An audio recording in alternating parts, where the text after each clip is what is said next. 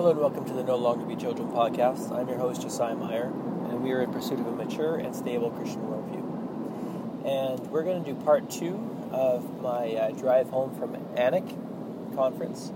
And uh, we're going to talk about um,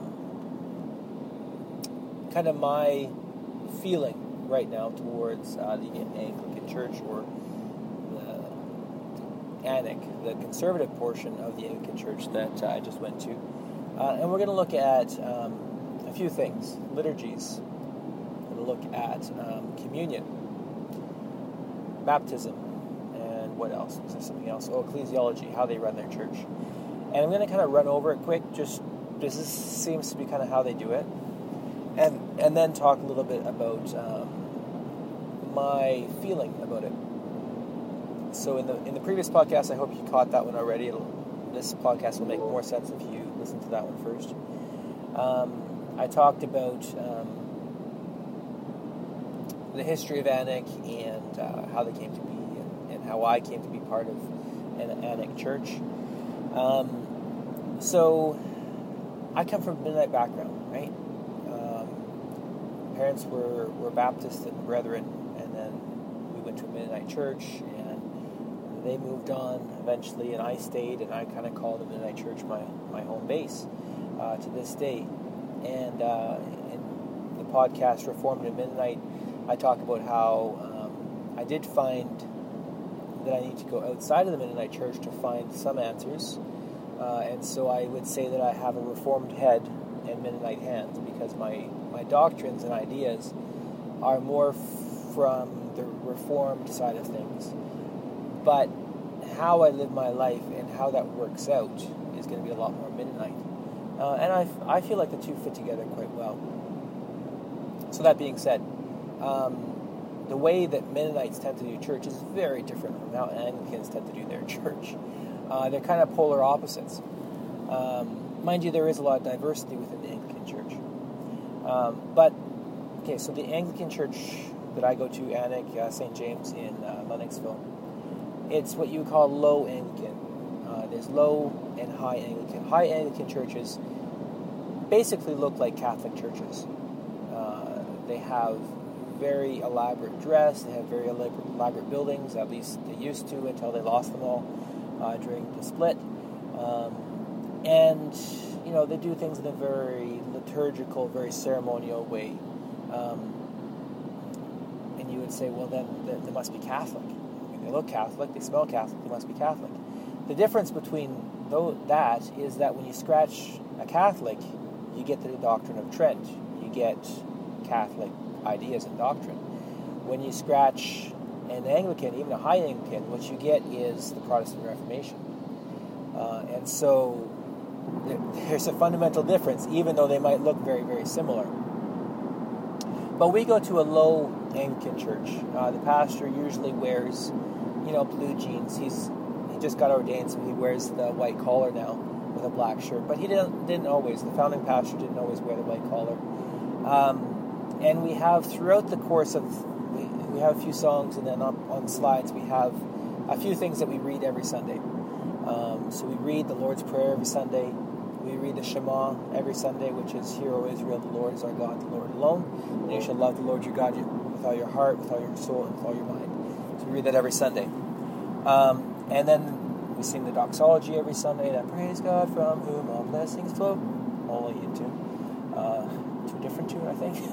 um, and uh, we do communion every Sunday. And before we do communion, there's uh, a reading that we do, um, asking God to forgive us for our sins, the things that we have done that we shouldn't have done, and left undone that we should have done.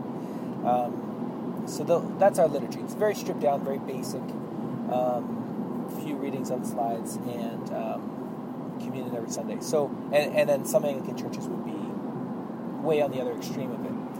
And so part of the conference was talking about um, how you know Anglicans from both sides of the spectrum have realized and reaffirmed that what matters is not how we do things, not how we dress, not how we look, not know the smells and bells, but the gospel, and the gospel that they're sacrificing for and paying a tremendous price for. And so that was really reaffirmed by um, uh, numerous times in numerous ways by various conference speakers, that, and I appreciate that. Um, that being said, what's a Mennonite doing in an Anglican church? Doesn't the um, don't the readings and stuff just drive me nuts? Actually, no. I love them. I love them. I love liturgy. Um, and it was something, you know, as a worship leader and a worship director in my home Mennonite church, um, I brought that stuff to some extent. I didn't. I didn't feel like I. I, um, I didn't want to be a crusader and push an agenda. But as far as as I felt people were comfortable with it, and as far as I had time, I really relished and really enjoyed um, doing one song, leaving the guitars or piano playing, and then reading something on the on the PowerPoint, reading a scripture, reading um, a quote from the other church fathers. People really liked it. The one Sunday, I kind of had a fairly liturgical Sunday, and I, and I had been reading the other church fathers, and I pulled up a bunch of Ignatius and and a few other people, and then paired it with uh, Jesus, Sermon on the Mount, put songs in between that made sense of it all, and it just flowed, and it was like, oh, People loved it, and I loved it. And I was like, why don't we do that all the time? And the answer, of course, is that it's a lot of work. It's a lot of work to throw all that stuff together and to make sure it kind of fits and flows. And, um, you know, come to think of it, church in, you know, the Mennonite or the Baptist tradition, it's a lot of work um, because every Sunday you come to it, and you have to kind of start from square one. Um, you don't know what the songs are going to be. You don't know what the topic's going to be. As the pastor, you don't have any idea what what scriptures you should preach on, unless you announce a series, which would be a great idea. Um, there's no continuity week to week necessarily. Uh, one week, Pastor Joe wants to preach on, on abortion. The other week, Pastor Mike wants to preach on um, I don't know, Second John, whatever. Um, both great topics, but there's no continuity, and the worship leader doesn't know what's going on. There's no continuity for him either. Um, and, and, every week you just start from scratch, and um, not that it's a bad thing, you know. Uh, you don't get bored as easy. Um, although, that being said, you do fall into tr- into routines, don't you? There's a certain way that you do the offering. There's a certain way that you do, a song after the sermon, or there there are certain patterns that you fall into, but they're kind of patterns of habit.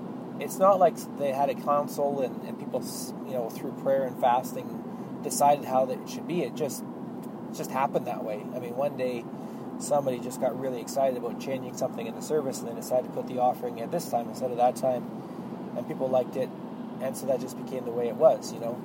Um, a lot of things in that style of church that I grew up in, that I contributed to, that I loved, that, that nurtured my soul, um, it's kind of arbitrary. There's not really a reason. Um, and so, uh, to there, there was, um, you know, Francis Schaeffer. Everybody knows Francis Schaeffer. Not everybody. He was a really famous guy. Uh, wrote in the 70s and 80s. Um, but influence continues to this day, really important on worldview and philosophy. Anyways, his son, um, forget his first name, last name Schaeffer, obviously, um, kind of was raised, you know, within the center of evangelicalism, and then, but his dad apparently had anger issues, and, and he blames him for whatever, not raising him right, and and so he's he's got kind of a series of books about you know growing up under Schaeffer and and then he kind of became Eastern Orthodox, and now I think he says he's a Christian atheist or something, and I don't know what he's doing. Um, but I, li- I listened to an, a radio interview with uh, Francis Jr. when he was an Orthodox.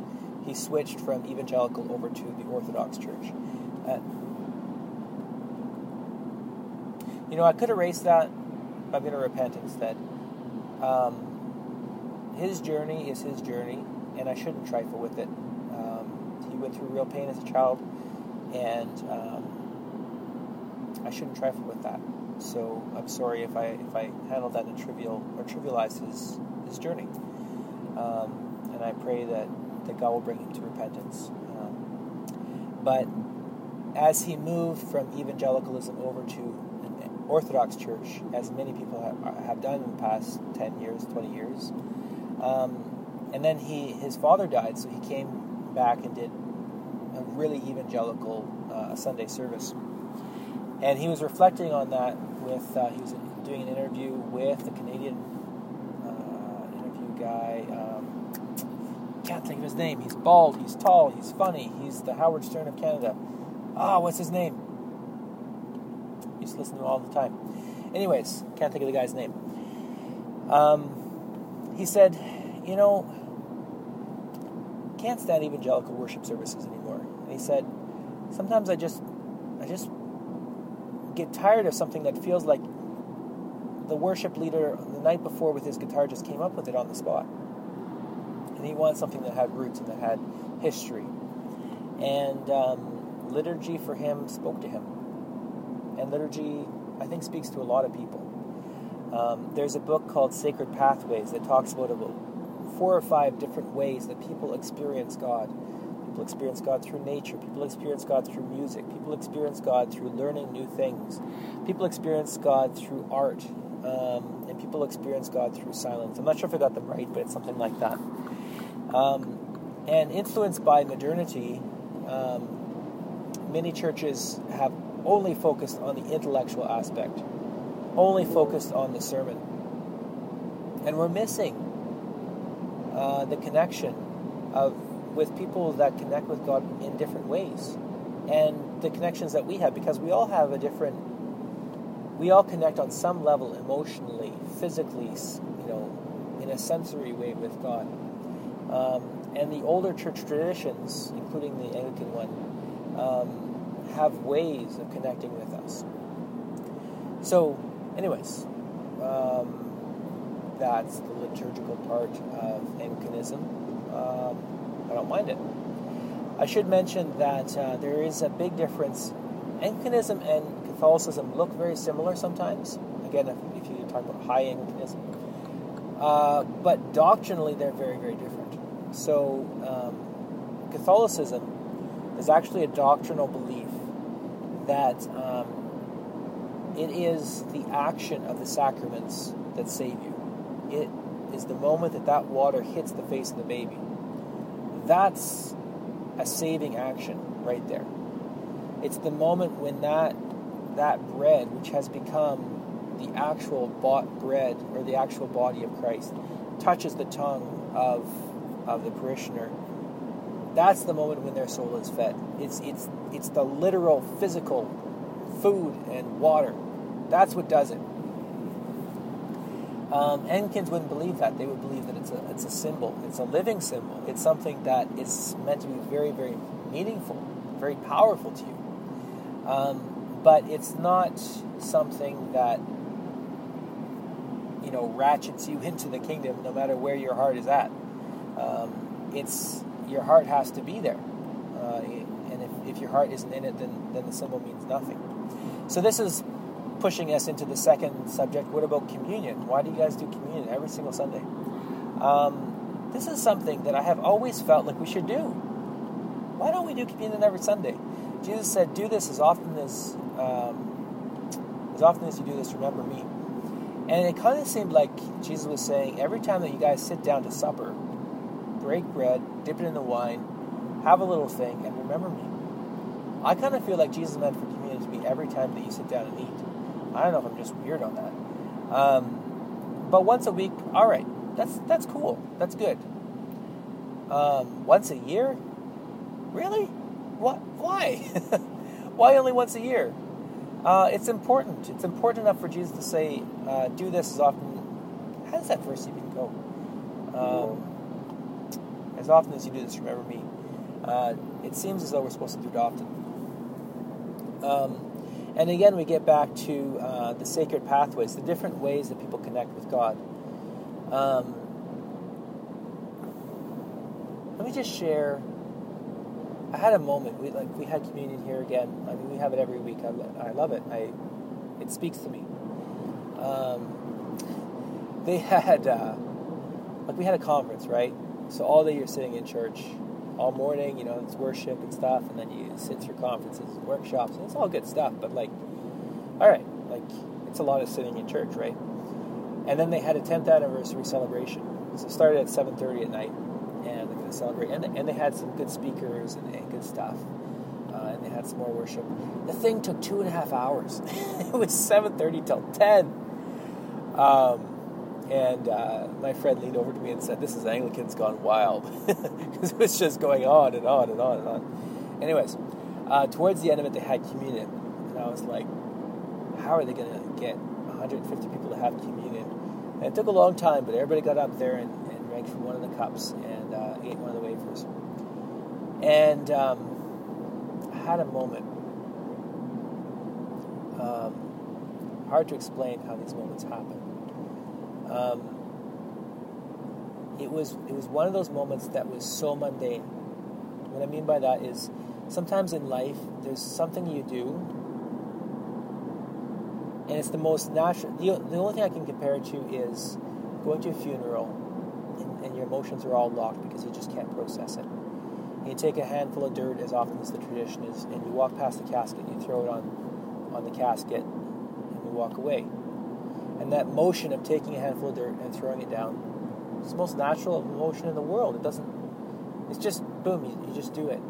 And yet at that moment, which is the most mundane, normal, everyday moment, you realize, I just did that. I just did that. I just participated in burying my dad, my brother, my son, whoever, my grandma, you know, I went up there and I took the bread, took the wine, and just as I handed the cup back to him, I just had that moment of, you know, just handing a cup off, like it's no big deal, you know.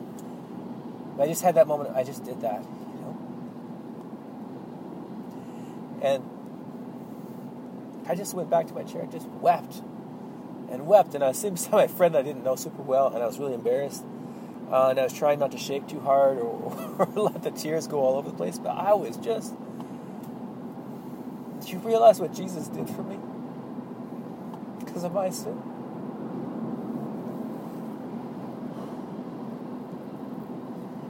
And do you realize that I reached out my hand and I took his flesh and I drank his blood so that I could live?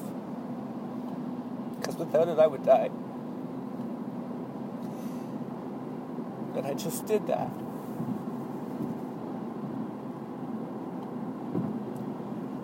So I don't know how often you guys do communion, but I'd be fine with us doing it every day. um, because, you know, for the most part, it's not that way. Um, it doesn't hit me that way. But sometimes it does. And we have people from all walks of life, but they all need to know that they're wicked sinners, that God loves them so much that He would die for them, and that His death gives them life. And when they eat His flesh and drink His blood, metaphorically speaking, they have life in them. And that connects. It connects to different people. It connects at different times, sometimes more than the sermon, sometimes along with the sermon, sometimes through the worship, it makes sense. Um, but it doesn't bother me that we do communion every week. Uh, not at all. In fact, um, I kind of rebel against the. Um, I should go back and tell you a bit of history here. So, in the Reformation, which is where all this stuff starts, right? Back in the 1500s into the 1600s, got the Protestant Reformation. And you had Lutherans breaking off, right? And they uh, so the Catholics believe that um, communion is the literal body and blood of Christ, um, and they would talk about the uh, the essential properties versus the accidents. And I actually talked about that in my podcast on uh, on Thomas Aquinas or Aristotle. I can't remember, but um, Aristotelian uh, philosophy says that. Uh, no, I'm not going to go there because the Catholic view isn't super important, um, would take too long to explain. But Catholics believe that the bread and wine literally are uh, the bread, the, the, body and blood of Christ. It doesn't look like it, but they are. Um, and uh, just as Just as if a car smashes and gets burnt to a crisp, it might not look like a car, but it is a car. It's just the externals that have changed, but the internals have stayed the same. With communion, for Catholics, it's the opposite. The externals have not changed, but the internals have changed. The essential properties have changed. Uh, but the accidents, what you can actually see, what you can smell, what you can taste, have not changed. It's the quickest way I can explain how Catholics see it. Um, Lutherans would say that there's a symbolic or a spiritual presence. Spiritually, uh, it is the body and blood. So that's a very high, still a very high view of, um, like, Jesus is there in the community. It is his flesh. Uh, Calvinists and Anglicans would tend to say, Anglicans, again, it's a, it's a broad spectrum, but they would tend to say it's a symbolic presence. It's a living symbol. I'm going to come back to that in a second because that's where I landed when I wrote a wrote a paper on it way back in seminary. Uh, and then Zwingli, over in Switzerland, uh, was responsible for starting the Anabaptist movement, which became the Mennonites, which eventually, uh, although they don't know it or recognize it, came to influence the Baptists uh, in, a, in a big way. Uh, would say it's just a symbol, or it's it's just um, yeah. It, I mean, it's it's similar to what the Calvinists would say, but they would say it's just a symbol. It just shows us something that we already know intellectually, uh, and so there isn't really a purpose for it. You know, Zwingli was famous for he would go into a church with icons all over the walls, with uh, you know these statues and all this fantastic wood- woodworking and stained glass windows. He would smash the windows and he would whitewash the walls. Why? Because people were confused by it. People were having pilgrimages to these statues. People were, were attributing magical significance to them, and he wanted to just be done with it. Commendable motivations. But the descendants of, of Zwingli, the Mennonites and the Baptists, tend to meet in just whitewashed walls, just bare church, um, with no art, with no sensory connection with people. Um, and you know, art connects with people, senses connect with people. And I love that G- that God. No, before I go there, let me give you another illustration. Um, a wedding. Is there a difference between getting married, for example, at the Justice of the Peace? You can go there with your fiance, you can sign the papers, you can maybe have a few friends along, you can take some pictures. You leave, you're married. Married before God, married before men. Everybody agrees you're married. It's no question, no controversy. You're married. All right? Or you have the whole the wedding. You invite everybody, you do the big thing, you buy the dress, you hire a photographer, you, you get a caterer, you get a location, you, you, get a church, you get a pastor, you get the documents, you you do the whole rigmarole, right? And at the end of all that, married. Is there a difference between the two? I want to submit to you there is a difference. And all that sim- symbolism and all that imagery and all that energy that goes into making a wedding a wedding and making it a big deal, making it an event that you look back on and say, that was our wedding, for, for good or evil, uh, for better or for worse. You know, some, yeah, whatever. It was a big deal. Whether, whether everything went according to plan or not, it was a big deal. Um, that is, it makes it such a big deal for you. And it all has significance, it all has meaning. It's so much better than just going to the Justice of the Peace and signing some things and in and out in 10 minutes and away you go. Um, which would, you know, at the time, I thought, man, that would be so much simpler than, than all the time and energy we're putting into this. But I'm glad I went through with it, right? I'm glad did that. And, and sometimes I feel like the descendants of Zwingli, uh, how we do baptism and how we do communion is a lot like just going to the Justice of the Peace and stamping a piece of paper and leave. Um, when I, I think that other denominations, it's a lot more like having a wedding and having a ceremony and making a big deal out of it. And you know, when we make a big deal out of it, sometimes it really connects with people. And you know, sometimes God wants to preach the gospel to our head. I mean, to intellectually know okay, hell is real, I'm a sinner, God is, is holy, and, and, and I need to be saved from my sins. Sometimes God wants to preach to our heart. And words, yeah, I mean, sometimes words can get down there, but sometimes words are, are a clumsy instrument for touching our heart.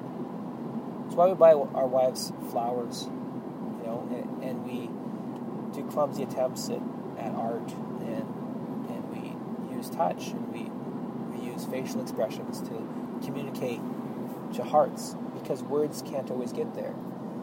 And I believe that God gave us communion and baptism because no matter where you go in the world, there's something to eat and something to drink. In Africa, we did communion with Coke and baguettes. How's that for spiritual? But no matter where you go in the world, it's a Muslim country, alcohol was hard to find, and Coke preserved well, uh, and you could find it. They weren't trying to be emergent or anything like that. It's just what we had no matter where you go in the world, you're going to find something to drink and something to eat. And God went and said, I want people to remember what my son did. I want to give them a symbol. I want to give them something that speaks not just to their mind, but to their heart, even to their bodies. Because I want all of them to get saved, not just their brains. And communion is supposed to speak to us that way. Um, and so, communion every week, go for it. All right, well, what about baptism? Baptism, it's kind of a big deal, right? Baptizing babies. Um, I went to, you know, I'm a Mennonite, which is part of the Anabaptist tradition. Um, also have some Baptist DNA. My wife is Baptist, you know, raised Baptist. And, um, I was raised Baptist to a point as well. And both Anabaptists and Baptists um, hold as central to their belief that it is adults that get baptized. If you're not capable of making the decision, I want to get baptized, then you're not qualified to be baptized. Uh, there is no way that infants should be baptized. So this is a big issue. Uh, I was actually going to do a podcast on this, but I guess I'm doing a podcast on it now, so we'll just keep going. Um, I'll probably do a podcast specifically on these because I want to go through the paper that I wrote on this and I don't have all the research and bioverses and everything ahead of me, so uh, you know, look forward to that. Um, I don't believe in infant baptism, but I appreciated when I attended a service. We we had one. Uh, was that a year and a half ago or a year ago? Forget now. Um, Bishop Charlie officiated, and he said very explicitly there's some people that believe in infant baptism, there's some people that don't and um, they're both accepted. They're both fine. And it seemed as though he was almost leaning towards, um, almost leaning away from infant baptism uh, in how he presented that. Maybe that was just my perspective. Although both both are accepted. So how in the world can I even say that it's moderately okay that some people are baptizing babies? I mean, I wouldn't do it, but I can sit through a service and say that was tremendously meaningful. Uh, in fact, I took pictures and and uh, posted them and, and, shared them around. Um, and I I didn't say what you're doing is wrong. In fact, I affirmed what you're doing is right for you. I wouldn't do it, but it's right for you. How could I do that? How could I say that? How could I believe it? Don't you know that? I mean, I mean, here's a serious point. Here's a serious issue for Mennonites who have a deep connection to their Anabaptist roots and know that people were drowned. Um, people were executed through drowning because they stood up for the belief that adults should be baptized and not infants. I want to submit to you that the issue then is different than the issue now. This is a different sort of infant baptism than they had then. Infant baptism, at the time of the Reformation, was tied to citizenship. And if you were a citizen of France, you were baptized into citizenship, and at the time that you were baptized, you became a citizen of France. And this was carried over into the uh, Lutheran churches, into the Reformed churches. And this was the point of depart for Zwingli, who started the Anabaptist movement but when he saw the implications of this, he, he stopped. or at least that's a story that I've heard and that uh, the Anabaptists will tell, that he was moving along, following scriptures word for word, trying to figure out how to how to be a Christian, just following scriptures, willing to pay the price until he got to this point, because all of citizenship um, at that time was based around baptism. And what he realized is that if he took away infant baptism, what he was essentially saying, he was essentially, uh, it was a treasonous act. He would be committing treason by saying, my baptism is no longer legal. That means I'm no longer a citizen of Switzerland. And he was already an army man, he was already invested in defending his country. And he knew very well um, if he committed treason, he would be executed. And the early founders of the Anabaptist movement uh, were very quickly executed when they rejected infant baptism, when they were rebaptized as adults, because what they were essentially declaring at the time was, I'm part of a new kingdom. And Anabaptists to this day will say there's two kingdom theology the, the kingdom of the world and the kingdom of the church. We are part of a different kingdom. That's why that's why we don't fight. That's part of why we don't fight. Uh, is because um, we don't believe that we're citizens of Canada or of the States or of Switzerland in the same way that other people do. We, we're citizens of heaven. And you can go back and listen to my podcast on uh, pacifism if you'd like. I would submit to you that that issue has been dropped. Even for Catholics, it's no longer a citizenship issue for the most part. Although, interestingly, my wife, born in, in Quebec, um, in her hometown actually of Sherbrooke, um, she used to have a long form birth certificate. And it was actually what she got when she was born. Uh, and it was from a Catholic priest. Because that's even up to, I guess, 1983. Oops, I shouldn't tell my wife's birthday. Um, even up till recent days, uh, the Catholic Church, and probably in some parts of the world, it's still tied to citizenship.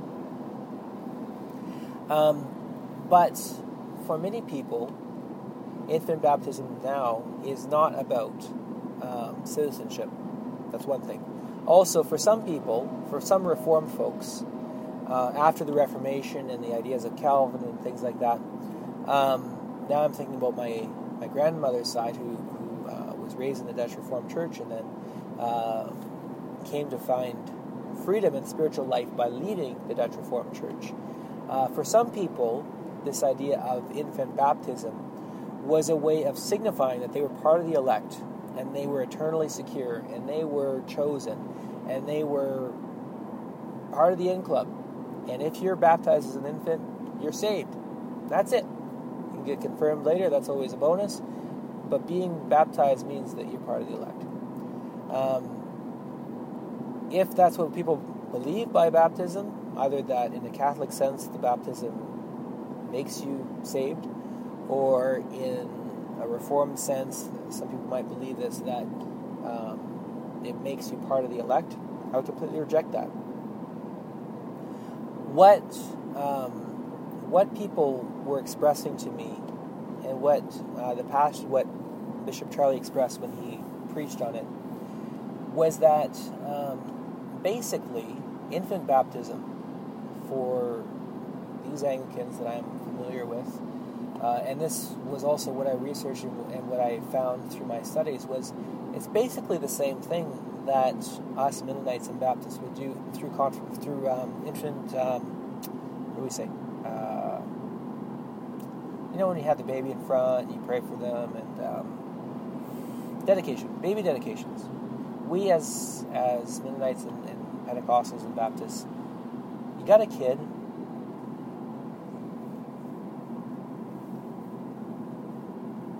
and it kind of feels like a big deal, and it kind of feels like I'm a parent now. This is freaky.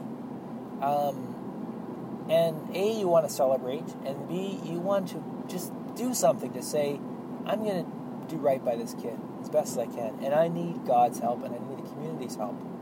And so we have baby dedications, and, and we take the baby up to the front, we hold them, the pastor puts their hand on them, or whatever we do, and we dedicate the baby to the Lord. And basically, when I witnessed a baptismal service where they were baptizing babies, that's what they were doing.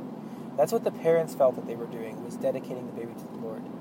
Um, and I can get behind that because if there's anything that um, if there's another thing that I think that we've gone too far on, you know,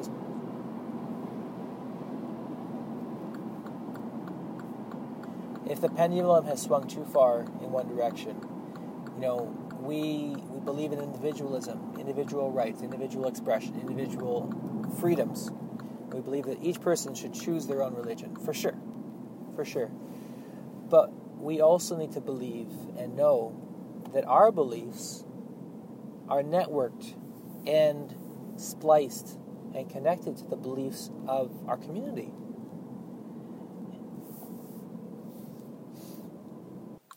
And scriptures enjoin us very strongly that we need to raise our children in our faith.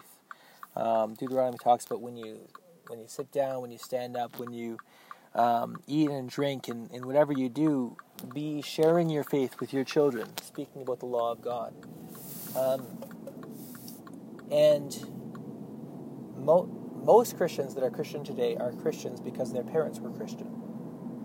Um, that's just how it is. Most a- most atheists that are atheists today are atheists because their parents were atheists as well. Most Hindus, you know, you can go on. Um, it's because our thoughts, it happens naturally. We can't avoid it. This is why we shouldn't give up the meeting together as brethren, because if you only hang out with non Christians, pretty soon you're going to find your thoughts resembling those of non Christians.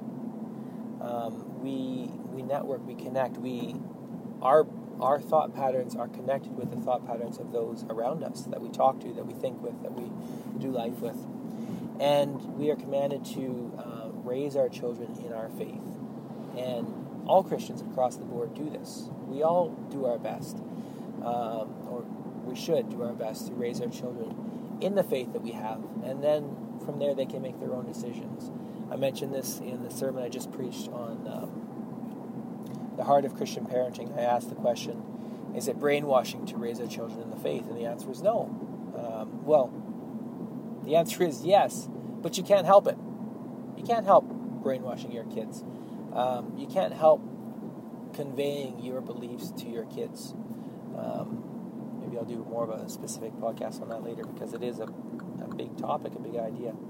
Um, but we are commanded as Christians to pass on the faith to our kids. And um, I would be, I could not attend a church um, that believed a that baptism saves them, either adult baptism or or infant baptism. I couldn't do it. I couldn't attend a church that believed that infant baptism made them a citizen of their their city their, or their their nation or whatever, um, and that somehow baptism was tied up with citizenship or whatever.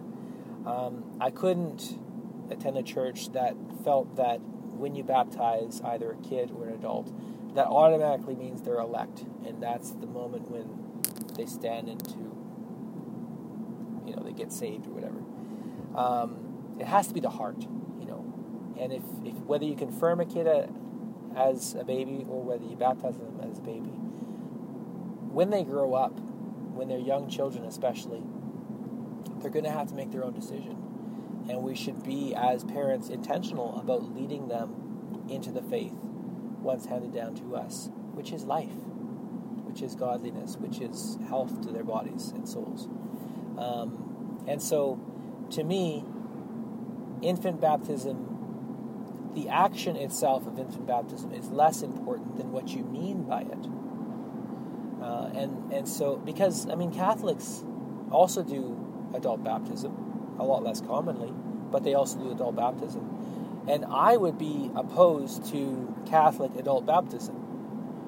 Um, opposed, I mean, I don't know what I would do. If I was invited, would I go? I don't know. Um, but I think they're doing it wrong, whether it's babies or adults, because it's what they think is happening. I don't agree that what they th- think is happening is happening. It's not the water that saves, but the cleansing of a, of a heart, it says in First Peter. Um, and so um, I wouldn't baptize kids, but if people are going to baptize kids, uh, and, and, for them it's a way of confirming them, or, or, it's a way of dedicating them to the Lord and committing to raise them in the faith, I say more power to you. Uh, and and that isn't an issue for me. So I'm going to end the podcast there, in part because I think I've said everything, and in part because I got to where I need to go. Um, follow up podcast. You might be thinking this about me or about ANiC. Uh, I want to pose the question How messed up can your theology be and you still be a Christian? Um, I've met Baptists, I've hung out with, with Catholics, I have been to Mennonite churches and Baptist churches and Brethren churches and now Anglican churches. And people believe very different things about God and Christianity. Uh, and some things they believe are, are downright wrong, but I still think they're Christians. So, how messed up can your theology be for you to still be a Christian? And how do you make the judgment call between who's a heretic, who's not, who's in, who's out? And who are the folks that you can hang out with and worship with? How do you make those sorts of decisions? But we're going to especially look at the question how messed up can your doctrines be? And you can still get into heaven. So I look forward to seeing you then. God bless.